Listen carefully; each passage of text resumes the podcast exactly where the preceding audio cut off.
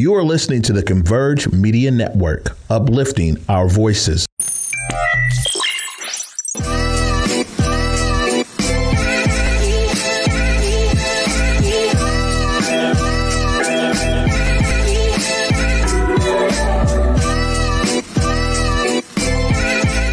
What's up, everybody? Welcome back to another Thursday episode of Clapback Culture. It's your girl, Jules Jesse. So glad to be here. And you guys can see I already have somebody new on the screen joining me tonight. This is JC. JC, go ahead and introduce yourself to our audience. Hey, what's up? Uh, any of you guys that have watched uh, Converge may have seen me in the past, but if not, uh, I am your friendly neighborhood Negro, Jay Carrington, aka JC. I am the creator uh, and host of a lot of the programs on the OVT network. Um, that can be found at the OVT network on all social medias. Dope. Well, I'm so glad you decided to come over here to clap back tonight to come join me and have some conversations, some interesting, newsworthy conversations. Mm-hmm. Um, and and I'm excited to get to know you a little bit better based on your opinions, you guys. So please show up in the comments tonight. Join us in the conversation. We'll be keeping it tuned into this chat. We'll make sure to share your comments on the screen so JC and I both can talk about it. So there's a lot on the menu tonight, and I'm really excited um, to really introduce this story. It's in our "In Case You Missed It" section, but there's no way you couldn't have missed this no one. way. So BG, you guys, more um, more popularly known as Brittney Griner, has been released from a Russian detention in a prison swap with convicted arms dealer uh, Victor Bout, Victor Bout, excuse me. So we got the news this morning. Um, President Joe Biden, alongside uh, Cherelle Griner's wife, um, held a press conference today to talk about the exchange. However, what we did see was that they did not make the swap with the other American who's being detained, Paul Whelan. Um, so that was a little bit of kind of like some darkness that kind of came into a really light moment. Um, this was not by choice, according to President Biden, who is still wor- working to negotiate those terms with Russian officials to try to get Whelan free. But sadly, he said that uh, for totally illegitimate reasons, Russia is treating Paul's case differently than Brittney's. As you guys know, Brittney did just a little bit under 300 days in prison. Um, you know, sadly, Paul Whelan's been in there for, I think, three years. Um, and he's there on espionage charges. So his charges are a little bit different. Again, he is still holding true that this is not something that he did. And US diplomats are just saying that they're going to keep the lines of communication open to see if they can make that negotiation. But let us not forget, JC, who they did this prison swap for. And this is really controversial, I think, to me, is they let go of Victor Bout, who's nicknamed the Merchant of Death. Um, you know, he got convicted of a 20, he got a 25 year prison sentence for uh, conspiring to kill Americans, acquiring and exporting anti aircraft missiles, providing materials to support terrorist organizations. I think they even went as far as saying that he had 10 million rounds of ammunition and five tons of plastic explosives. So this ain't no, he ain't no slouch. Like we're swapping Brittney Griner, who had a little bit of marijuana oil for Victor Bout, who is like uh, con, uh, alleged arms dealer. There was a movie made about him. like I, I, actually saw that movie and it was very good. Um, I so. Uh, there's a lot of I, I, read that and I didn't realize that Peter Boot was the same guy that this movie was named after. Um, because I was like, wait a minute, this has to be the first time in like American history where America chose the black woman over a white guy. Like I was really blown. Like I was gonna come at it from that angle, but then I actually figured out like who he was, and I was like, oh, okay, this guy has done a lot, allegedly, has done a lot of damage because he denies it all. Um, and I just I was I was I I I sit um happily in the feeling that we're getting somebody back that we need that we love that for all intents and purposes shouldn't have been there. Um if things weren't going the way they were going with this uh war in Ukraine I think we all know that Brittney Griner would not have been in jail. She's been used as a political pawn, um, and it just and and it, and I also want to speak to the power of like social media and awareness because if it wasn't for all of us being like, "Hey, bring her home," I don't. I'm pretty sure it wouldn't have happened. So I, I like to rest in the good in the story and not necessarily the bad because uh, that's all you really can do right now. Because I'm just trying to figure out like what would happen, what's going to happen when they get Peter back. like, whoo. Well, you Paul. So uh, here, here yeah. I agree in that when, when you when you put the jackets when you put the jackets of of, of BG compared to uh, Victor Bout, there's there's no comparison in terms right. of their crimes. Right. Um, but when you talk about these negotiations, it's never going to be a fair trade. And so when you think of, at least for me, I'm totally biased because I'm thinking about Cherelle. Like I yeah. am, I am a prison wife, so I understand what it feels like that that ray of emotion to have your loved one be freed from prison, especially for when you when you know that they've been wrongly overcharged and convicted. And so to to to understand her and know that her, you know, her wife is coming home. I get that, sis, and I'm for you. And so I'm going to continue to champion that. Um, it's just, it goes to show you uh, that prison is a construct, right? Mm-hmm. You can have all these people make the decision to say, actually, we're going to go ahead and forgive that, negotiate this, this, that, and the third. It's not real.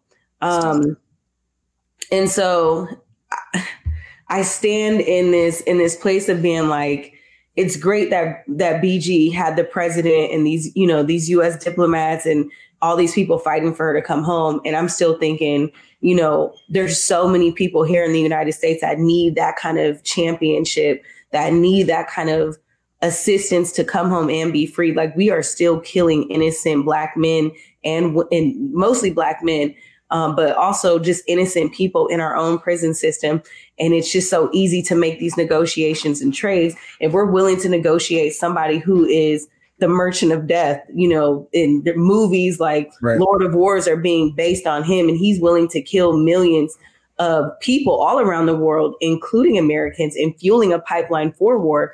I mean, here we are to know that this is a contract that just doesn't really exist. It's just about what what do we need right now. So what is the real purpose behind incarceration? Because everybody says it's rehabilitation. Do we really think the merchant of death is rehabilitated? Like yeah, he, just, he, just, came out and he's like, oh yeah, no more killing, no more guns. Like, no, nah, it's not. And I think he did about what, 11 years off his yeah, 25 year sentence. Yeah, he's so been- 11 years off his 25 year sentence. I mm-hmm. mean, you know, 11 years is a, is a long time. Um, it's a little bit less than half. I mean, in, in a sense, he was getting ready to come home anyway. Is he going to change? No, I think, you know, uh, Russia is, it's being portrayed in the, in at least in the US media that um, Ukraine is winning the war, that Russia is losing right. this war. And so this is a great opportunity for Putin to say, let me get this arms dealer to come up in here and kind of help me negotiate some terms with these foreign partners to get air missiles and machine guns and rifles and everything else. So you just never know what's up his sleeve. Right. Agreed. All right, you guys. Well, I love that you guys tapped into these comments. Um, excuse me, I'm a little bit under the weather. You guys cannot catch COVID through the screen. I don't have COVID. I'm just saying you guys can't catch what I got.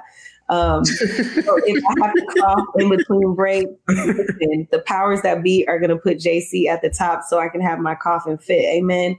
Um, but look, this is coming straight out of your uh, your state, JC Warnock, holding his win. He won a yep. full term in the U.S. Senate, defeating Republican legend and controversial person Herschel Walker in a campaign that tested Georgia's position as a purple state. So this is really good. Uh, Dems actually have, excuse me, the Senate majority 51 to 49, ending their reliance on the vice president to break the ties evenly in the chamber. So this is great, you guys. Yes. This is this is a great victory for Democrats because it's not going to basically bring in any uh, procedural obstacles in the chamber. Right, and we're not so be we're not so beholden to uh, Kyrsten Sinema and uh, what's the other guy's name? I can't think of him. Um, uh, the other guy that always holds everything up. But um, I'm I'm happy he won.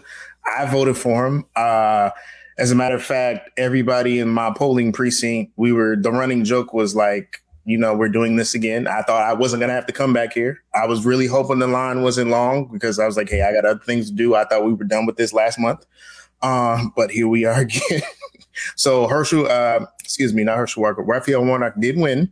Uh, very happy about that. And I think one of the things that's just very interesting is Herschel Walker is a person that I'm I'm pretty sure up until he was actually in a runoff didn't know what a, a runoff actually was. and I'm like, this is the guy. This is the guy. And I hate it because, like, optically speaking, optically, even now, I'm choosing my words very carefully because it was two black men pitted up against each other. And that was the other running joke. It's like, I can't even talk about you the way I want to in public because that's family business. You know, And it's just kind of like one of those. I was like, "Ooh," but we all know you stupid, and it's just, how is this the guy that these like? It's it, so yes, we're just we're happy. We're we're here. We did it. We did it, Joe. That's I, I, see Santana in the comments talking about Herschel is painfully stupid. Painfully, painfully, painfully He's- stupid. I think that wraps up the total sentiments in terms of how I feel. It's funny because on the outside, you see Herschel and Warnock, and you're thinking these are two black men. But mm-hmm. when I looked at Herschel Walker, I just thought he was a creep. Like I didn't even, I couldn't even associate him with a black man or anyone of leadership because I was just thinking he's just such a creep. Um, Careful with them pronouns. What what did I say? Careful. No, you didn't. Oh, you didn't see it. You didn't hear the joke. Oh no! His, his his whole tirade against pronouns. They're bringing pronouns in the military. Oh yeah, yeah, yeah, pronouns. Yeah, The pronouns is not keeping America safe. And I'm like, how did this? This is well, this is the same guy that said erection for election on national television. So whatever. This is the, this like is the same guy who had multiple women come out and say that he was sexually abusive. So Herschel Walker is is just he's a strange, interesting character. Um, He's a strange, interesting character. I am, you choosing your words carefully too. I am not. Shocked, I am not shocked though of how close the election was. I'm not either because the other thing that I like to tell people is I'll, I'll ask you. Here's the joke. Do you know what's 30 miles outside of Atlanta? No. Georgia. And so, like, when you take that into context, like, Georgia is not Atlanta, Atlanta is not Georgia. Like, I literally live in a blue bubble yeah. in a red, really red state. And yeah. it's like there are places that I don't even like to go when I'm I don't I don't venture outside too much further south of 75 or 85 than I have to because like this is this is where I need to be. Everything else outside of Atlanta is literally Georgia. So the fact that he got so close to it doesn't shock anybody here. Well, we're shocked. We, we're shocked we got Warnock over the hill again. Honestly, yeah, it was still like it was like twenty thousand votes. It wasn't that much. Hundred percent. That's exactly what it is. Well, congratulations to uh, Raphael Warnock, a six term. I mean, six years, a full term in the U.S. Senate. So hopefully, we'll be getting uh, some good business out of him. So that's that's a great thing.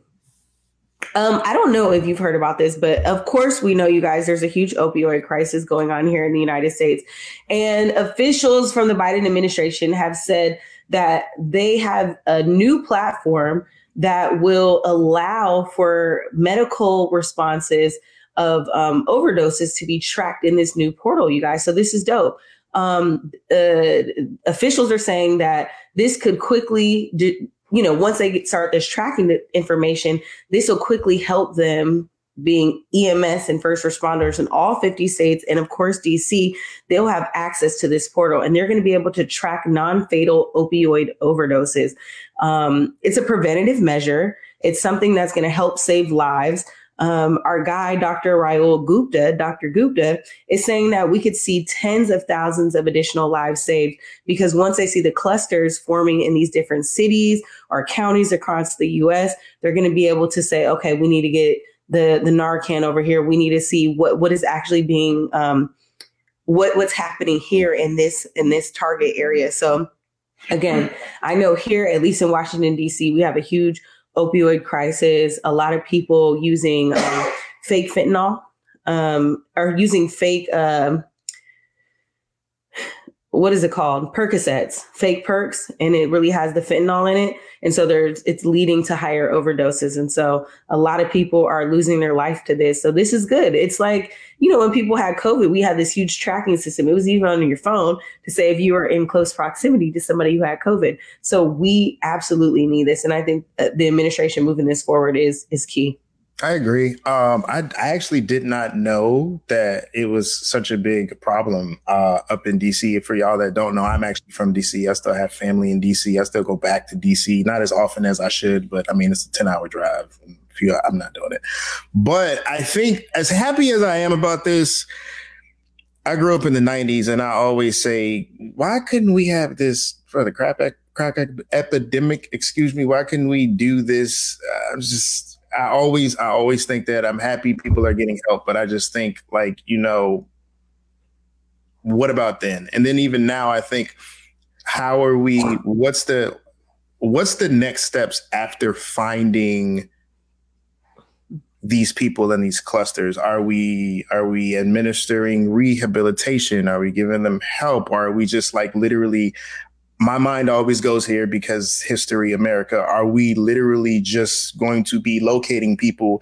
And now it's like okay well we know that this block has 100 overdoses. So let's increase our police presence on this block and then lock up everybody like I, I don't america still has a very long way to go to convince me that the things that they do when they do things like this is to actually help people. Like i, I want to see it before i believe it kind of a situation. So it's interesting conversations coming in um, right now too. I see Wendy Glenn uh, with her comment tracking vulnerable vulnerable vulnerable people as suspect when these people get clean mm-hmm. could negatively impact them mm-hmm. if their information is stored in this big brother system exactly. i also see santana talking about the big brother thing um, and also healing broken wings so it, it's interesting because we feel vulnerable when data is being shared.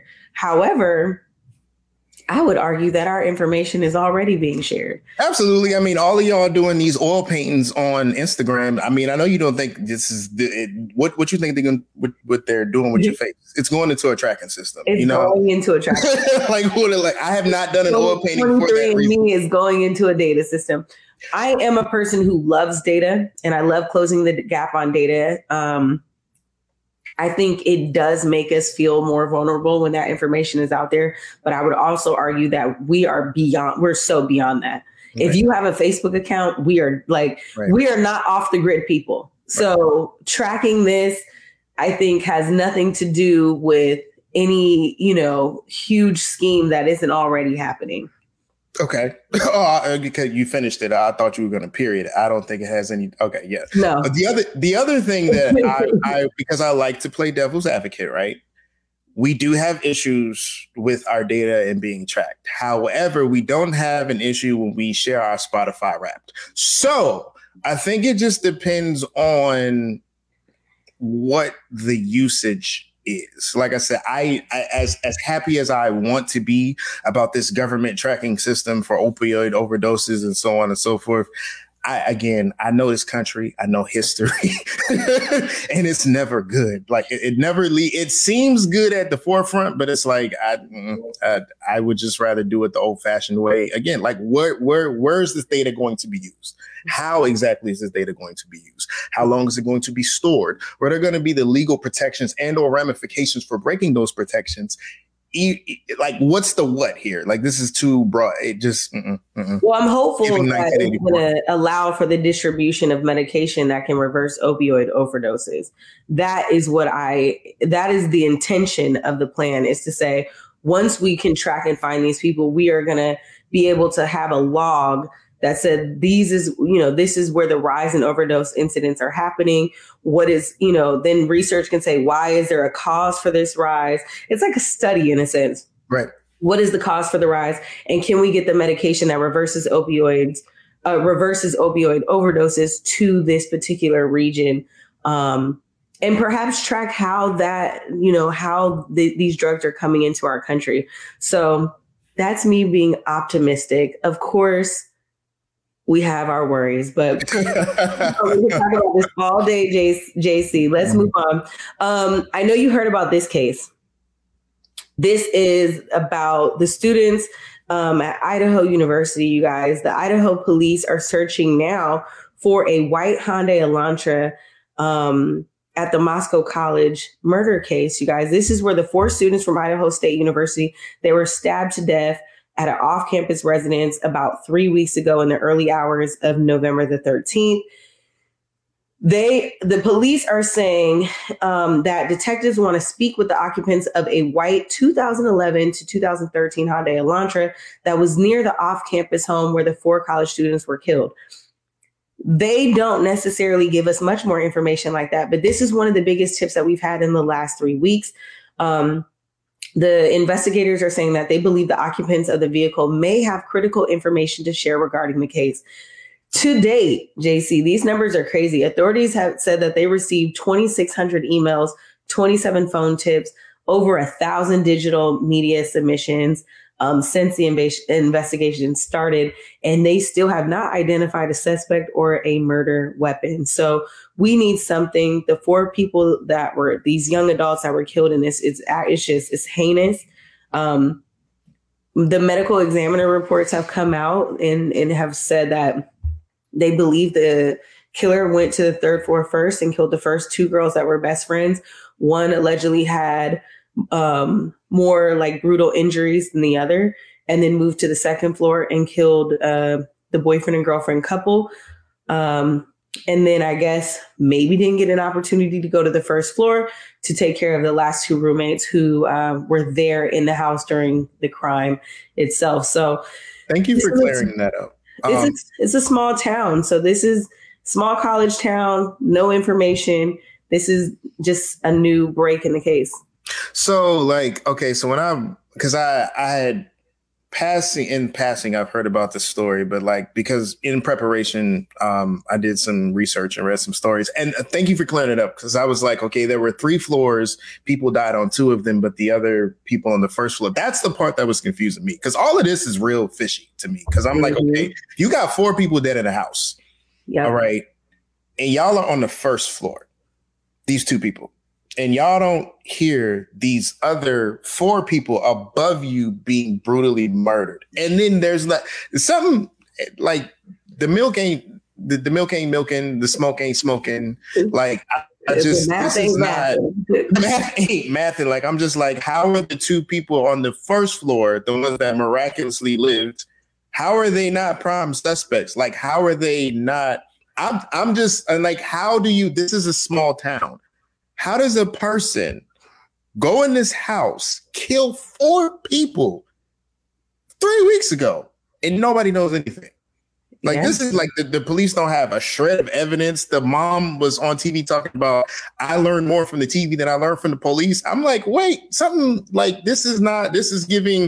It's, it's giving. It's, it's Netflix. You know, it's Netflix three part series. Uh, I think we all knows how this ends. I'm just like how I my mind automatically goes to the people on the first two floor. There is no way that you hear four people being killed above you and like that. that yeah. Yeah, and and you got to think the the way in which they were murdered, a stabbing death, right? right? this is that's a very intimate way to take yeah. somebody's life, right? Is to stab someone to death, um, and it's um, not quiet. No, it's not quiet. It's not a quiet. it's not a quiet death. But if you if you think about it, right? Like I'm a, you know, I lived on campus and I'm a hard sleeper. I don't know if I would have heard. I don't know if I would have been woken up by that, especially if you had been out drinking and you're passed out. Like you could have been blackout drunk and you didn't hear anything. You know what I'm saying? It was a Saturday night. This happened in the wee hours in the morning. You may have just hit the sack you know you may have had a couple drinks and you definitely didn't hear anything. So they the two roommates who mm-hmm. um, survived this attack have been cleared by the investigators.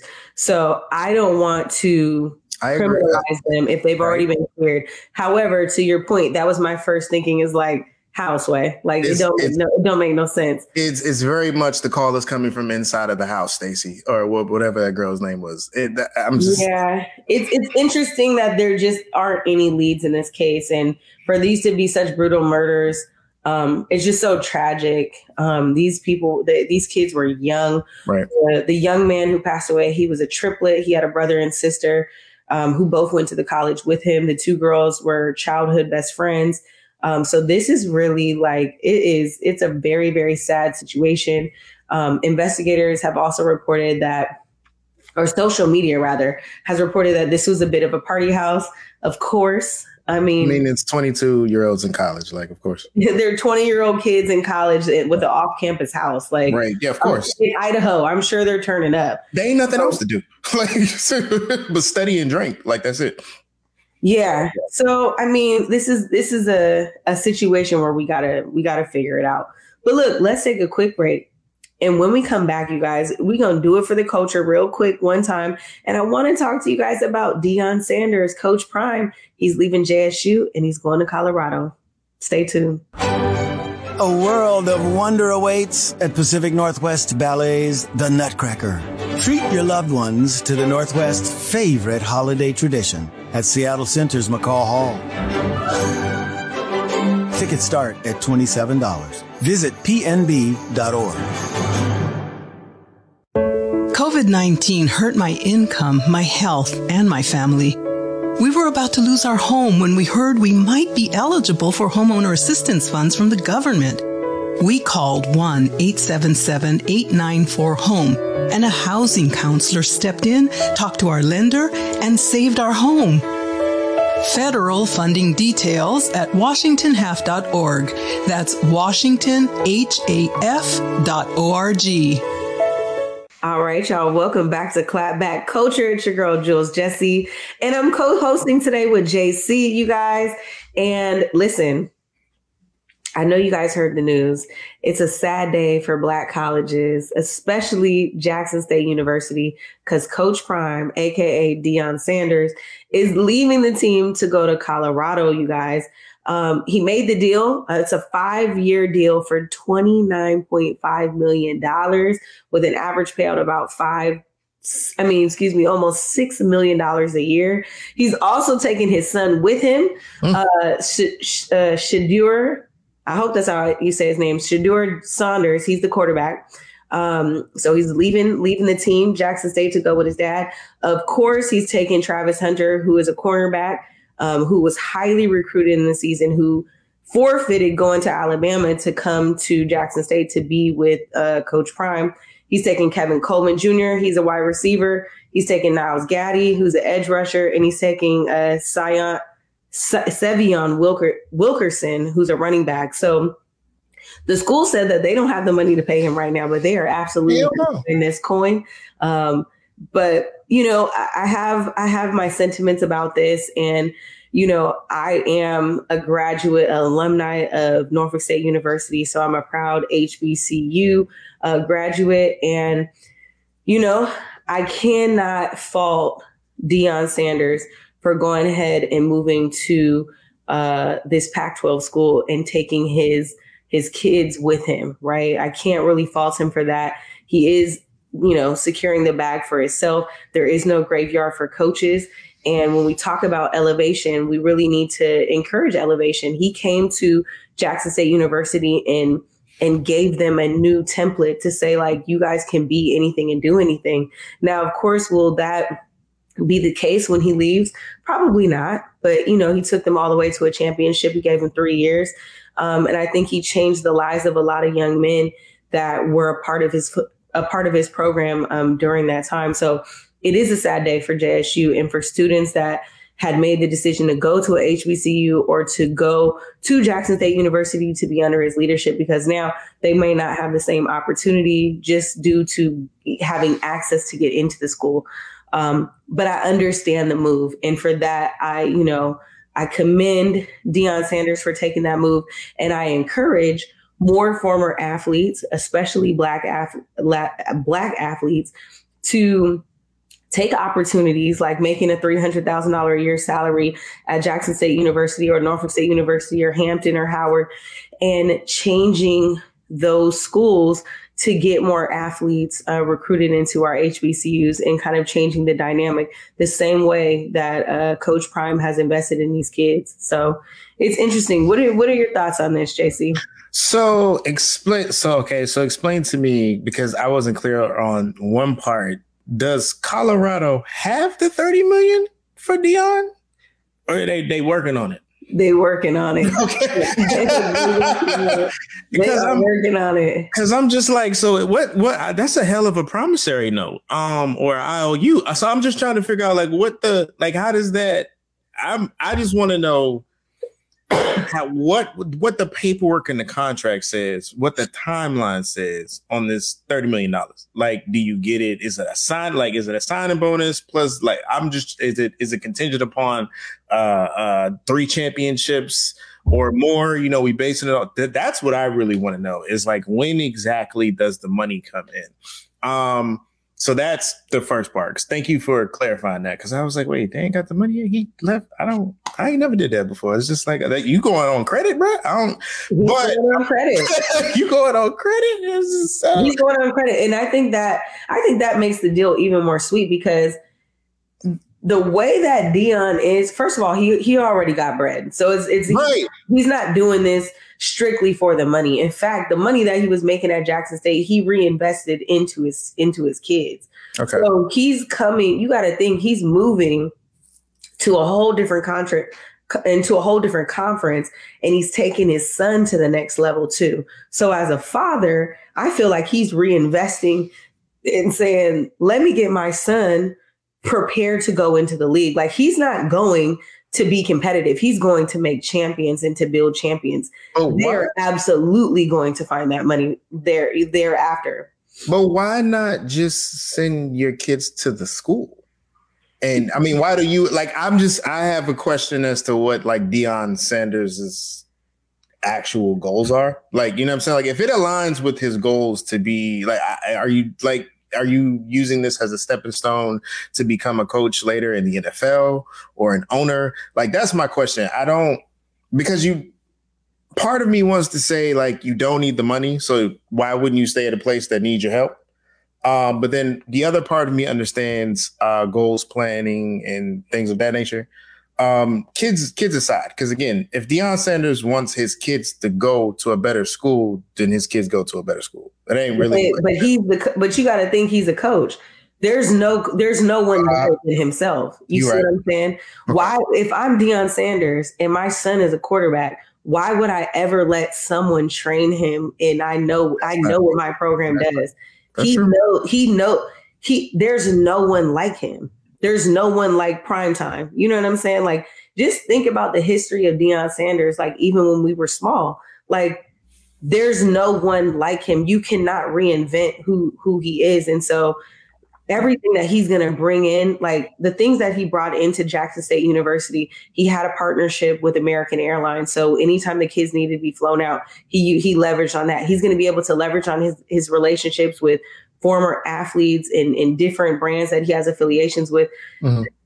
Jackson State never had that many uniforms. Like Oregon, I think was the only school who had that many different uniforms. I mean, he's make he's changing the entire program. So when you think about athletics, especially college athletics, it's programming that's involved. And students are, you know, they're building wealth for that school. It's a business. Right. So Deion, to your point, is cashing in on credit and saying, oh, don't worry about it. I got this. He transformed Jackson State University when nobody was talking about HBCUs, when nobody was talking about HBCUs in football, and people are actually tuning in, whereas before nobody was. They always had airtime. Like you could always try to find them, but it wasn't until primetime came in that we actually saw this. So I think it's an incredible move for him.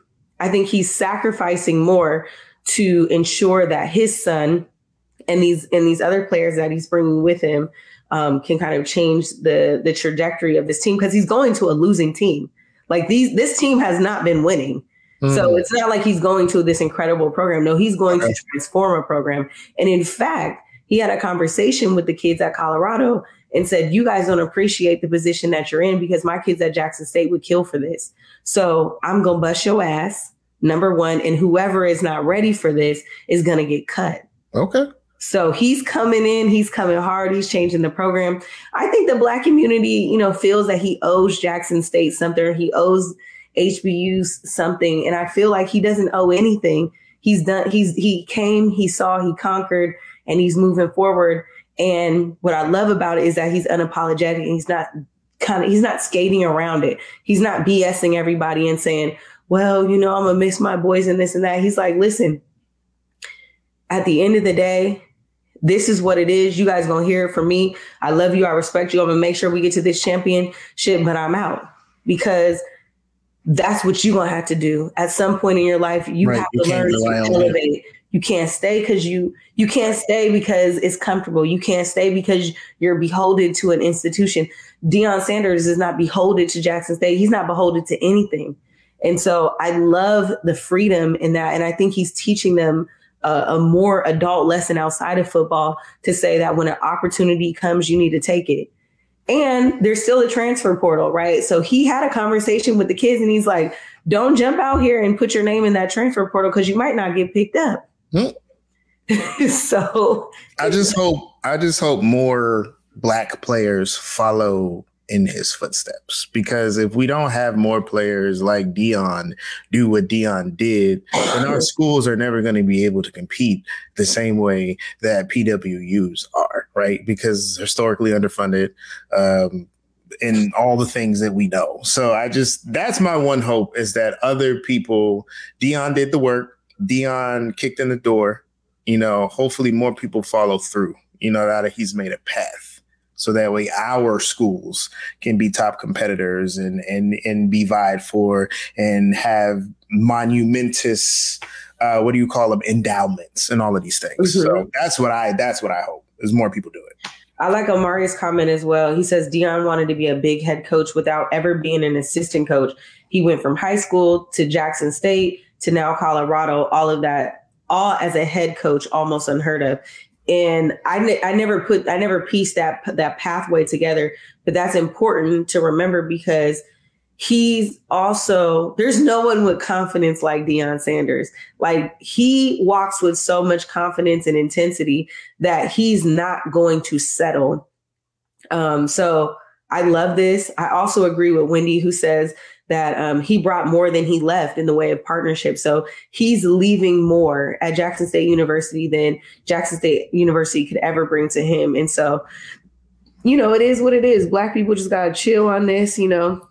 He's not doing it for the dying children. He's moving on. And also, and also, sorry cut you off. Also, shout out. I want to give a shout out to Nashley, um, because Nashley is uh, she. I think is a. She's not a director. I forget her her title at Amazon, but she was the person in charge of bringing a state of the art uh, technology facility and training program to Jackson State. So within the next, I think five or six years is going to be like this sprawling campus to teach um, all of the underserved community kids. Because I don't know if you've ever been to Jackson, but ain't nothing there. Uh, there's nothing there. I've been. Yeah. There's nothing there. So she's bringing a bunch of resources. She's bringing business. She's bringing Amazon. However you feel about that, but um, you know, she's bringing a bunch of a bunch of good things to that town. So, you know, more again, more people do the same thing. Please, somebody. So, please, please. to what um, Harry Jefferson said in that Deion paved the way for other black for other ex NFL black players to be black coaches in our at our HBCU. So yes bring the resources, you guys. Every yes. Deion can't stay, but that doesn't mean you can't come. Okay. Well, look, let's take a quick break. And when we come back, I want to talk to you guys about Courtney Clenney, you guys, she was denied bail. You guys, if you guys don't remember, she is the one who fatally stabbed her boyfriend to death in a Miami penthouse. Oh, that was her. Okay. Her. I was trying to figure it out. Okay. we going to come back and we're going to talk about it. Stay tuned. Ooh. You're watching Clapback Culture. Join us this holiday season at the Fifth Avenue Theater and feel the power of love overflowing with The Wiz. Filled with soaring soul and R&B songs, it's an effervescent explosion of music, dance, and magic your whole family will love. Ease on down the yellow brick road with Dorothy as she learns home isn't really where you live, it's who you love. The Wiz at the Fifth Avenue Theater, November 19th through December 23rd. Tickets at fifthavenue.org. All right, y'all. Welcome back to Clapback Culture. We would not be doing it for the culture, you guys, if I did bring this topic to you. So, social media model Courtney Clenney will remain in jail as she awaits trial, accused of fatally stabbing her boyfriend. A judge denied her bond after state prosecutors argued that she was a flight risk because of the money that she made on OnlyFans. Now I know you guys are thinking like she probably couldn't make that much. First of all, look at her. She don't even look the same. She's unrecognizable. It's given Ronda Rouse Ramsey um, for me, but she, I mean, she is unrecognizable. she's taking prison life hard. Listen, OnlyFans is really was really paying her out, you guys. It was reported that she has over two million followers, and she earned nine hundred thousand in 2020 during COVID, baby. Mm-hmm. And the next year after that, 1.8 million. So they're considering her a flight risk. Now, look, JC, I know you got a lot to say about this, but before we do, I have got to play you this clip. It's a little okay. bit long, you guys, three minutes and 44 seconds, but I want to play the whole thing because I want us to be reminded who we are talking about. Okay, remember, they tried to paint her as a domestic violence victim, but I would say that she is the culprit. Let's take a look. The uh, model who decided to kill her then boyfriend, she was not arrested. And then finally, after months, she was. Let me take you back to one of the videos that sparked the investigation to move to arrest. Here it is. Okay. This came out obviously after the killing, where she claimed it was self defense, that she was not violent against her mate. Clear evidence, the history says otherwise. So this is just one vicious attack that surfaced after they refused to arrest her for murder. Now, eventually, she did get arrested. The forensics did not check out. The evidence was contrary to her statement. But even with that, many still believed that she, in fact, was operating in self defense, which we said from day one. Utterly insane given the facts of the case. And then this came to the forefront. Here it is. Cece, Don't touch me! What is going on? Like, what are you?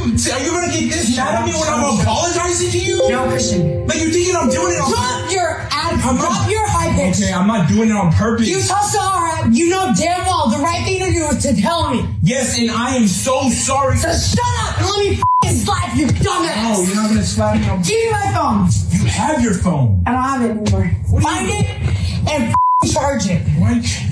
Find it and charge I it. mean, I'm sorry, Courtney. I don't care. Find it and charge Okay, it. just stop. Don't touch me. Ugh, man. Yeah, man. Oh, man. Because I'm telling you, I'm It's sorry. like hard. Find my phone and charge it. I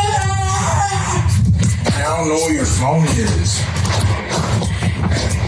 Find it. Can you help me find it? I won. So why? Find it. Why are you man?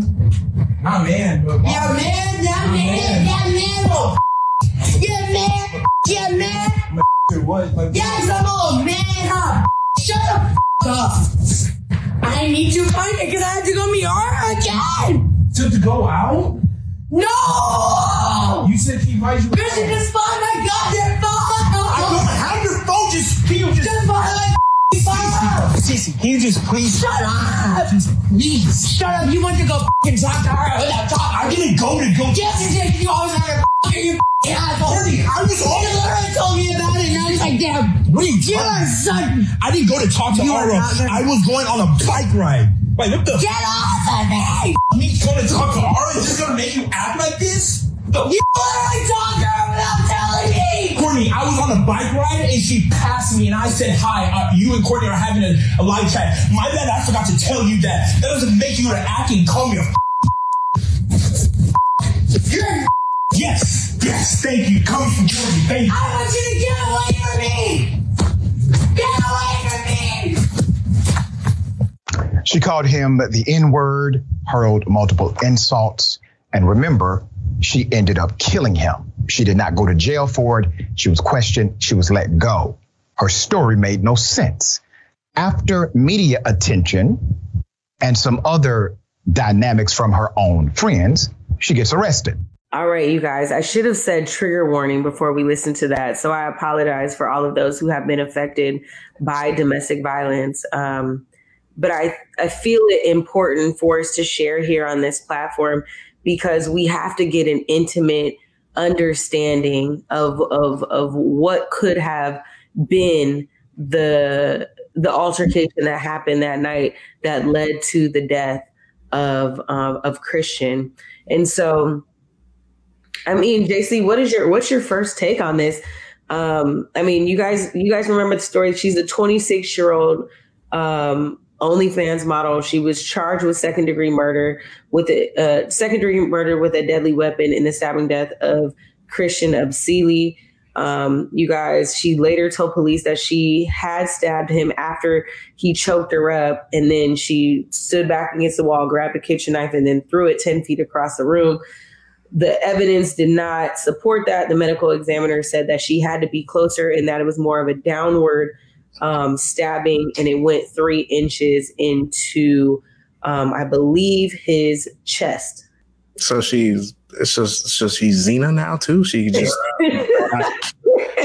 um just like I don't know who's watching this. I might not know Xena, but anyway, um I just I was she on drugs? Like was she was she I, this is a real question. Like was she like if, she's on, if, if she were on drugs, does that make her innocent? Hell no. But what I'm saying, I just want to know the reason for this abnormally erratic white woman behavior. Like this is not like this is like peak. Like this is not even. Yeah. I didn't know it was that bad. Like I just and I just what makes a person stay with a person like that is my question. Like what is the what is the bread. She was she was making 1.8 million dollars on. But didn't he? Wasn't he like uh?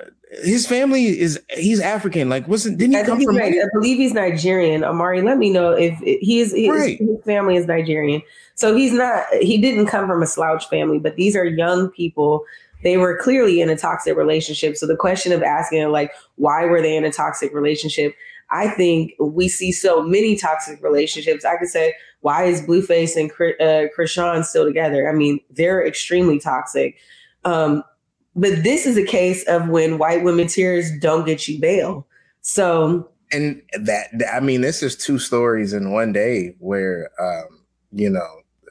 I just didn't. I I don't. I, I I'm not. Uh, this is the the thing I dislike about stories like this is that somewhere in the Fox universe, somebody will say that this is a story about justice and post-racial America and all of these things, and it's like, nah, bruh, like she's crazy. No, let me not use the word crazy because people that's no, she is very. um She's a very violent person um, and that is clear. Um, and I'm just like you. I'm amazed. I have not heard any of that. Like that was. I didn't know it was. I saw the elevator fight, and I was like, hear it. I was like, bro, is. I was like, he is because he called himself. He um, a couple times, so he called himself. I was like, okay, cool. But then, like to hear this, I was like, wow. So he really, like, what is? I'm trying to figure out in this instance. You know what it, it go ahead. Go ahead. No, you know what it sounds like to me when I listened to it, it felt very much normal to him. The way in which he was kind of scaling back his tone. Why would you do like why? Like she clearly wore the shoes, domestic violence. but she eh, okay. But she this is un-Nigerian. Like this is very. I, I don't. I don't know any Nigerian man. Like who? Where was? Where? Who is he? Like what? What? Huh? Like this is Listen, not. he I mean as. Like you know what I'm saying? Like where is he? Victim of domestic violence. I don't care how uh, there ain't no way to throw it off. I No. mean, he's a victim of domestic violence.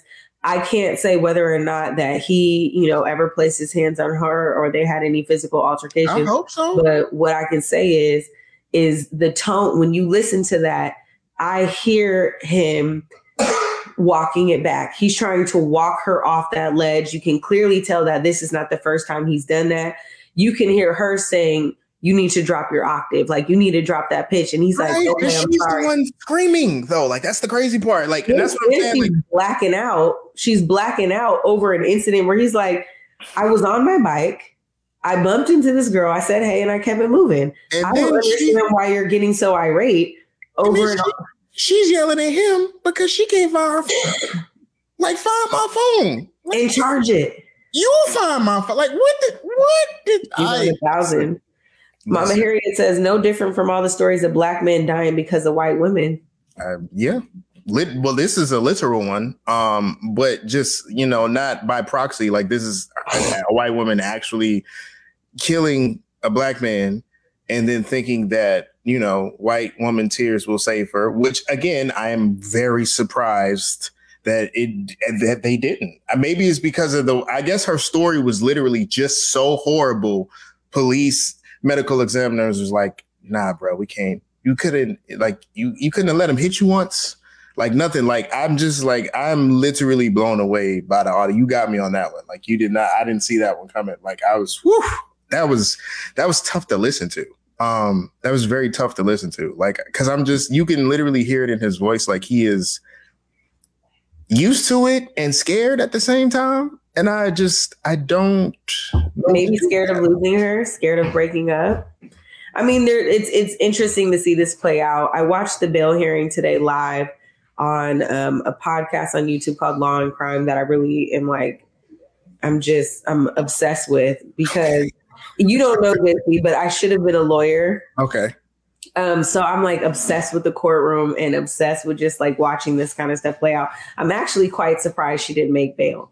Um, and d- despite, and I was also surprised to understand how much resources she actually had because she comes from a rich family and she was also making millions of dollars in salary on OnlyFans.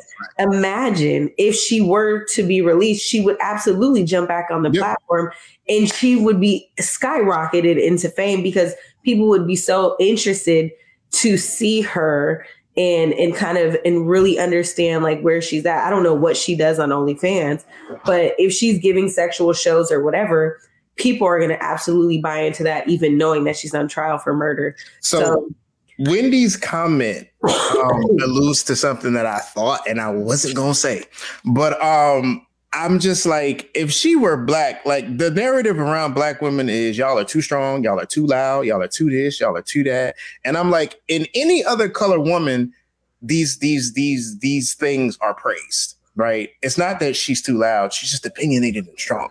It's not that she's too whatever. It's just that she, you know, she cares about me. And I'm just like, what did I say in the comments? I'm like, he should have just dated a black girl. Like none of this would have happened. like none of the oh man, like it But you, you saw his okay. So if you remember, and I'll I'll I'll, I'll refresh your memory. Remember, he had some old tweets that surfaced where he was talking big cash about black women and Of how he didn't he didn't respect black women. He didn't date Mhm. black women. But to Mhm. your point, that is exactly why he had a good white woman, and that white woman took his life. So, well. And if it won't, if, it won't erase things, she was crazy either way. So don't use that word crazy because then you you badmouth actual crazy people. She's just violent. she's violent, she's violent. Mm. She's she's manipulative. She's a liar. abusive. She's abusive. She's a lot of things, but crazy, mentally unstable ain't one of them. Nah, bro. Her lawyer was trying to get her um, released into uh, some type of treatment facility. Lawyer said, I mean, the co- judge said, absolutely not. You don't make treatments for exorcism. Uh, can get that in jail. Omar, can you put that overlay up one more time? I want to see. I want to see our good sis turn into Rhonda Ramsey. I was like, that's not the same girl. That is not the same girl. that is not her. She looked like a whole different person. Boy, What's she going through in there? A lot. And, and, and, and is she in Miami? She's in Dade County. Is is she? Listen, I hope she goes in there with that energy. She better That go in there and energy. get it in. With all them black and brown women, please. Oh, they not gonna they not gonna play with her. They're not gonna play They with her. gonna play. They not gonna play. Mm. All right, y'all. Well, listen, that's our show tonight. Um, again, JC, I'm so grateful to have you on the show tonight and keep me company. I hope to have you back soon. Um, perhaps you'll come and join us next week. Um, Yep, yep, yep. Thank you for having me. I'll be back. You know, just let me Of know. Of course, this was cool. It was nice to kick it with you and banter. I haven't bantered in a while. Not banter. Uh, so like- when was the last time you frolicked? Have you frolicked? Do you frolic frequently? I don't know if I frolic. You We'll gotta we'll talk frolic. off air and just tell me if I'm frolicking. I don't know if my pregnant behind is frolicking enough. But look, that's our Well, show. well. JC, would here, where can they find you on social media, your platforms? Go ahead and, and shout yourself out where they can find you. Sure, sure. So, uh, what's good? I'm your friendly neighborhood Negro, Jay Carrington, aka JC. You can find me on all social media platforms at the, like the word the, OVT, Oscar Victor Thomas Network. So, at the OVT Network. JC from the OVT. All right, you guys, make sure you guys pull up and follow him. I'm your girl, Jules Jesse. You guys can find me on face, excuse me, not Facebook. You guys can't find me on Facebook, but you guys can find me on Instagram and Twitter at treasure of J U L E S. You know what it is. Please pull up, follow me, send me what you want to talk about on the show. Darrell, where are you at? I put some of the shows in, I put some of your topics in the show this week, bruh. So I thought Darrell was going to show up and, and kick it with us. But until next week, you guys, pull up on me on social media. Stay peaceful. Enjoy your weekend. Thank you for watching Clapback Culture. I'll see you next week. Peace.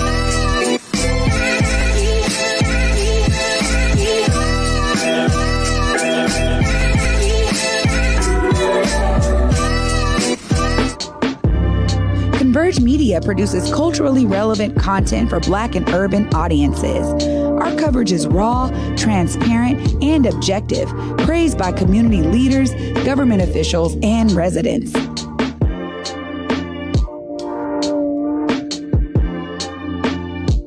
Support Converge Media today via Venmo, Cash App, or PayPal at Converge Media.